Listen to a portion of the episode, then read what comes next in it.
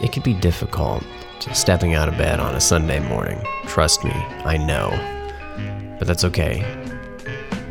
On the weekend, you can take some time to enjoy yourself, to take a break, to recharge, to reboot. Take time to exercise, take time to read, take time to learn. Do something for yourself. Spend some quality time with family. But still make sure that you put in some work. Try planning out your entire week on Sunday.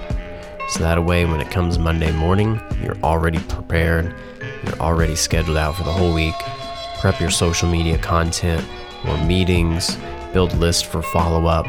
Use part of Sunday to recharge and reboot yourself, and use the other part of it to prep and plan for the coming week.